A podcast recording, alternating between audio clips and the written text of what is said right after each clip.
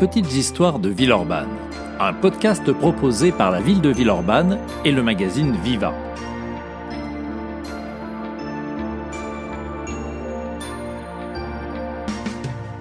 Aujourd'hui, nous vous emmenons sous le chapiteau du plus grand cirque du monde. Lyon avait le cirque des Rancy, le monde avait Barnum. En mars 1902, le plus grand cirque de la planète s'installe à Villeurbanne pour des représentations à vous couper le souffle.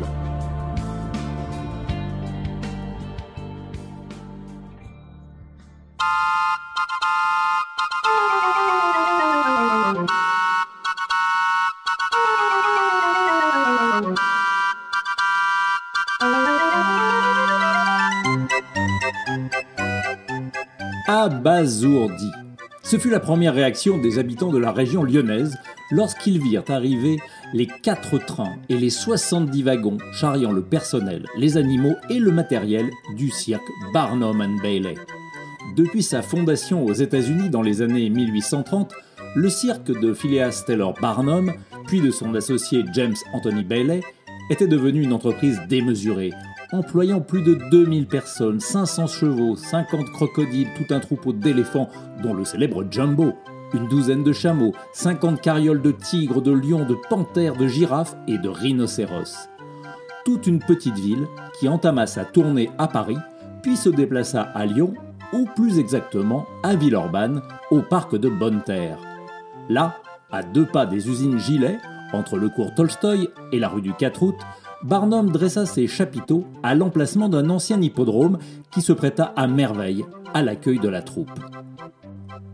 En 2 temps, 3 mouvements, les employés dressèrent les innombrables gradins où 12 000 spectateurs s'étageaient à l'aise, sinon très confortablement, et les 3 pistes de la tente principale. Puis, les spectacles commencèrent dans la foulée, le 30 mars 1902. On assista alors à un événement extraordinaire. Lyon se vida de ses habitants ou peu s'en faut. Dès le matin, raconte la presse de l'époque, à l'heure où la laborieuse cité est tout entièrement au travail, les rues s'emplissaient d'une foule inaccoutumée, et dans tous les quartiers, on voyait cette foule se diriger hâtivement à pied ou par les plus rapides moyens de locomotion vers un but qu'elle s'était unanimement assigné, le parc Bonneterre.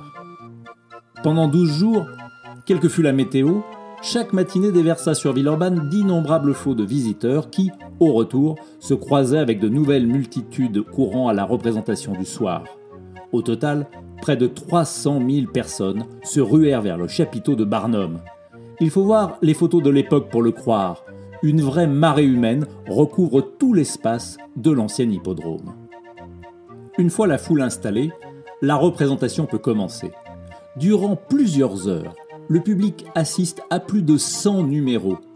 Pendant que les fauves rugissent sur une scène, les acrobates enchaînent les voltiges sur une autre, tandis que sur une longue piste, des chars conduits par des personnages vêtus à la romaine reconstituent une course comme il s'en donnait pendant l'Antiquité.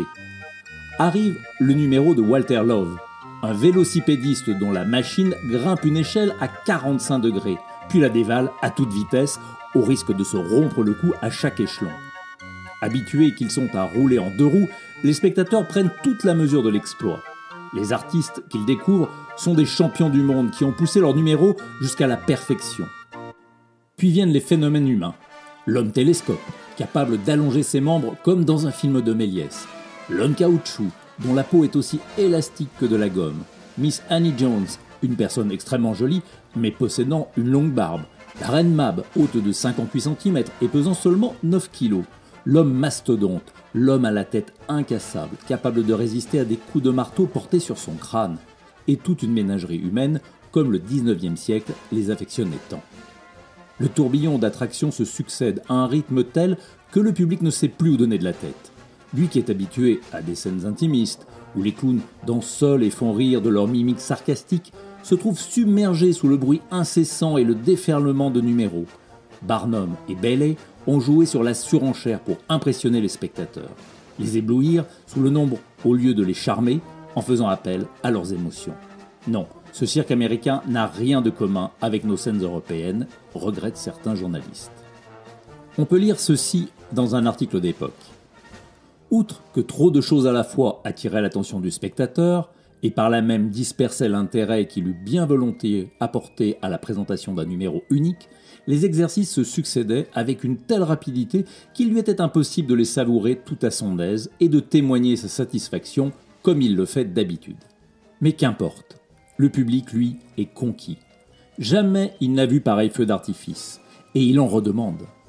Il fut servi 3 ans plus tard, lorsqu'en 1905, Buffalo Bill lui-même installa à son tour son Wild West Show sur le parc de Bonne-Terre.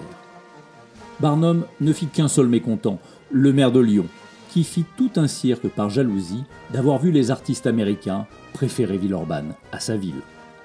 Nous n'avons pas d'archives sonores de l'époque, mais voici un extrait de la célèbre émission La Piste aux Étoiles, animée par Roger Lanzac.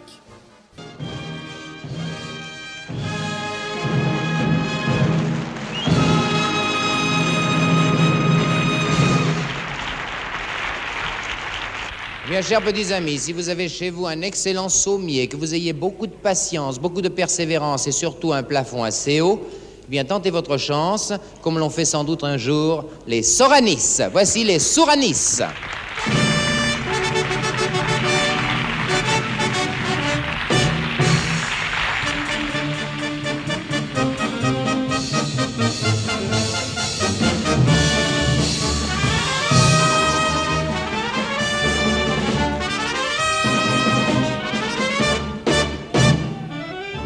Mais revenons aux différends entre Villeurbanne et sa grande voisine. Le maire de Lyon, Victor Gagneur, ne décoléra pas que Barnum ait choisi de planter son chapiteau à Villeurbanne plutôt que dans sa ville. Ce sont des parasites qui vivent à ses dépens, s'emporta-t-il en plein conseil municipal le 15 avril 1902. La réaction des Villeurbanais ne se fit pas attendre. 3 jours plus tard, la municipalité répliqua par une salve aigre-douce. Si Barnum est venu à Villeurbanne, c'est de son plein gré, et sans avoir reçu aucune sollicitation. Nous ne sommes pendus au flanc de personne, pas plus à ceux de la ville de Lyon qu'à ceux de n'importe qui. Nous vivons de notre propre vie, de notre propre autonomie, et sans rien demander à personne. Je ne puis que regretter, messieurs, qu'en cette circonstance, la ville de Lyon n'ait pas fait preuve de plus de magnanimité et de sentiments généreux envers sa faible voisine, et qu'elle ait trop facilement oublié la fable du lion et du rat. Ces sages propos ne suffirent hélas pas à calmer Lyon, qui fit prétexte de cette affaire pour tenter d'annexer Villeurbanne à son territoire. 3 ans d'une guerre politique s'ensuivirent qui faillirent aboutir à la disparition pure et simple de la ville. Mais au bout du compte, le petit rat de la fable triompha de la voracité du lion. Patience et longueur de temps font plus que force, ni que rage. Une morale d'autant plus savoureuse que Victor Gagneur compte dans sa descendance un certain Cédric van Stevendel, qui n'est autre que le maire de Villeurbanne. Et ce dernier, également vice-président de la métropole de Lyon, mène le projet d'installer à Vénissieux une cité internationale, je vous le donne en mille, des arts du cirque.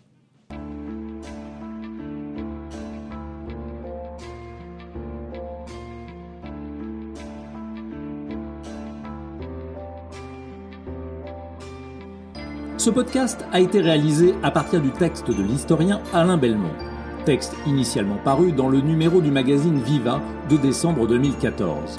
Les extraits sonores proviennent des archives en ligne de l'INA. Nous nous quittons, c'est désormais une tradition, en musique, avec une chanson de Bobby Lapointe. Le héros de cette chanson veut jouer, et c'est le titre, de l'hélicon. Mais dans le cirque familial, quelqu'un en joue déjà. Dans une avalanche de jeux de mots pas si cons, le jeu n'en démord pas, sûrement conscient que dans la vie, il y a moins souvent de volonté, hélie contrariée par autrui, que de renoncement.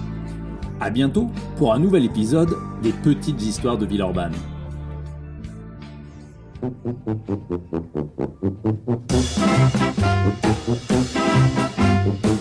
Mon fils, tu as déjà 60 ans. Ta vieille maman sucre les fraises. On ne veut plus d'elle au trapèze. À toi de travailler, il serait temps. Moi, je veux jouer de l'hélicon. Dans notre petit cirque ambulant. Il y a déjà un hélicon. Choisis donc plutôt d'être clown ou acrobate comme ta maman. Non, je veux jouer de l'hélicon. N'en parlons plus, mauvaise tête. Tiens, va donc voir la femme trompe. En lui, c'est haricot de mouton. Et maman, je ne veux pas que la trompette. Je veux jouer de l'hélicon. Mon fils, tu es bien polisson de te moquer de la femme trompe. La femme trompe qui est si bonne. Et maman, que m'importe les trombones. Je veux jouer de l'hélicon.